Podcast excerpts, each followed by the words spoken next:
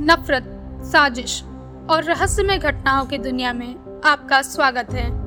आइए, आकृति, यानी मेरे साथ एक सफ़र पर जाएँ, जहाँ अपराध की कहानियाँ हमें अपनी तरफ़ ज़रूरत से ज़्यादा खींचती हैं। तो चलिए शुरू करते हैं रहस्य की रात, आकृति के साथ, ऑडियो पिटारा की प्रस्तुति।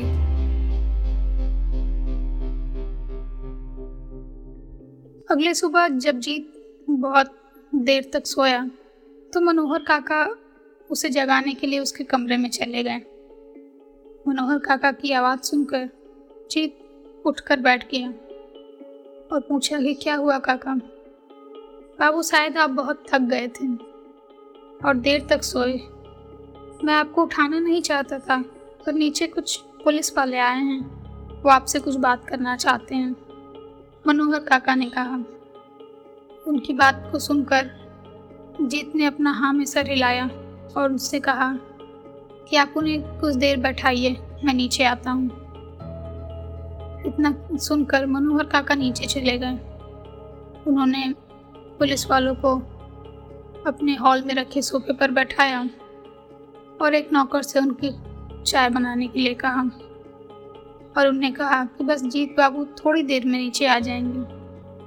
जब जीत ने ये सब सुना पाँच दस मिनट बाद वो अपने कमरे से निकलकर नीचे आ गया। और सीढ़ियों से नीचे आकर इंस्पेक्टर के पास बैठते हुए उसने पूछा, हेलो सर, क्या हेल्प कर सकता हूँ आपकी? पुलिस वाले ने कहा, सर, हमें बहुत दिन से उस आदमी का पता करना था, जिसका एक्सीडेंट आपकी कार से हुआ था, पर हमें उसके बारे में कोई लीड नहीं मिल रही थी और अभी भी नहीं मिल रही है।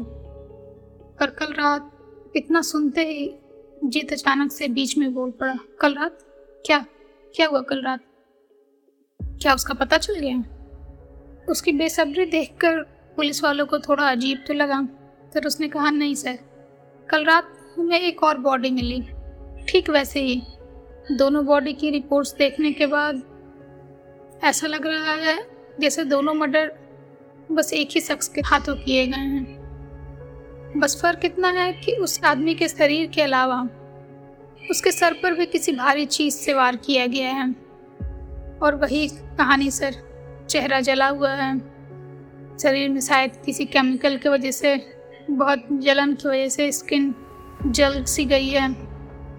और उसके शरीर पे, पूरे बॉडी पे किसी भारी या किसी धारदार चीज़ से वार किया गया है। और लगता है ये कोई साइको है सर। जो इस तरह से लोगों को मार रहा है। अब तक इस तरह के दो मर्डर सामने आ चुके हैं और ये काफ़ी अजीब सा है। जैसे लगता है कोई किसी का बदला ले रहा हो। अगर ऐसा नहीं है तो पक्का ये पागल ही है, क्योंकि इतनी बेरहमी से किसी को मारना बहुत कम देखा है अपने करियर में। जितने मन में कुछ सोचते हुए नॉर्मल वे में कहा कि अच्छा पर उसे अचानक से कुछ याद आया और उसने पूछा, पर आपको पता कैसे चला कि ये दोनों मर्डर कोई सीरियल किलिंग के अंतर में हैं? तो पुलिस वाले ने बताया, सर हमें इस आदमी के पास से भी एक ऐसी ही कागज़ मिली जिस पर खून से लिखा था, सुकून? और वो खून इसी का था। पहले वाले भी एक्सीडेंट केस में जो हमें कागज़ मिला था, वो उसी के खून से लिखा गया था, सर। जीत ने बहुत हैरान होकर पुलिस वाले को देखा, पर उसने उससे कहा, पर कोई बात नहीं, सर, आपको परेशान होने की ज़रूरत नहीं है। हम आपको बस इतना बताने आए थे कि इस केस में अब आप इन्वॉल्व नहीं होंगे। और आप ज़्यादा सोचिए नहीं, और अगर आप चाहें तो इस शहर से बाहर भी जा सकते हैं। ओके, सर तो अब हम चलते हैं। इतना कहकर पुलिस वाला खड़ा हो गया। और वो दरवाजे की ओर जाने लगा, पर अचानक से जीत बोला, इंस्पेक्टर, वेट। पर फिर भी आपको अभी कोई लीड मिले ना तो मुझे बताना। उस आदमी के बारे में या इसके बारे में भी? कभी भी पता चले तो मुझे ज़रूर इन्फॉर्म जीत का ये बिहेवियर पुलिस वालों को कुछ अजीब सा लग रहा था। उन्हें लगा कि शायद ये आदमी पागल है। हम इसे इस केस से बाहर निकालना चाहते हैं।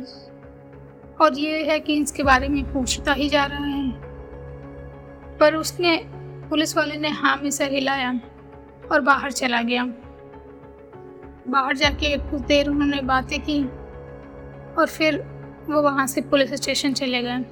जीत अपने कमरे में वापस आकर थोड़ी देर सोफे पर बैठ के कुछ सोचता रहा। कि ये मर्डर भी इसी लड़की ने किया होगा? नामुमकिन सा है, पर वही चीज़, वही सारी चीज़ें बट उसके सर पर मारना। समझ नहीं आ रहा है क्या चल रहा है। अब तो मुझे और भी ज़्यादा चिंता होने लगी है। पर कुछ सोचते हुए जीत ने अपनी आँखें दो मिनट बंद की। तब तक मनोहर काका कमरे में चाय लेकर आए और जीत से तैयार होने को कहा। उधर जीत तैयार होकर अपने ऑफ़िस के लिए निकल चुका था। ऐसे ही सुनते रहिए रहस्य की रात आकृति के साथ सिर्फ़ ऑडियो पिटारा डॉट कॉम और सभी ऑडियो स्ट्रीमिंग प्लेटफॉर्म्स पर। धन्यवाद। ऑडियो पिटारा सुनना ज़रूरी है।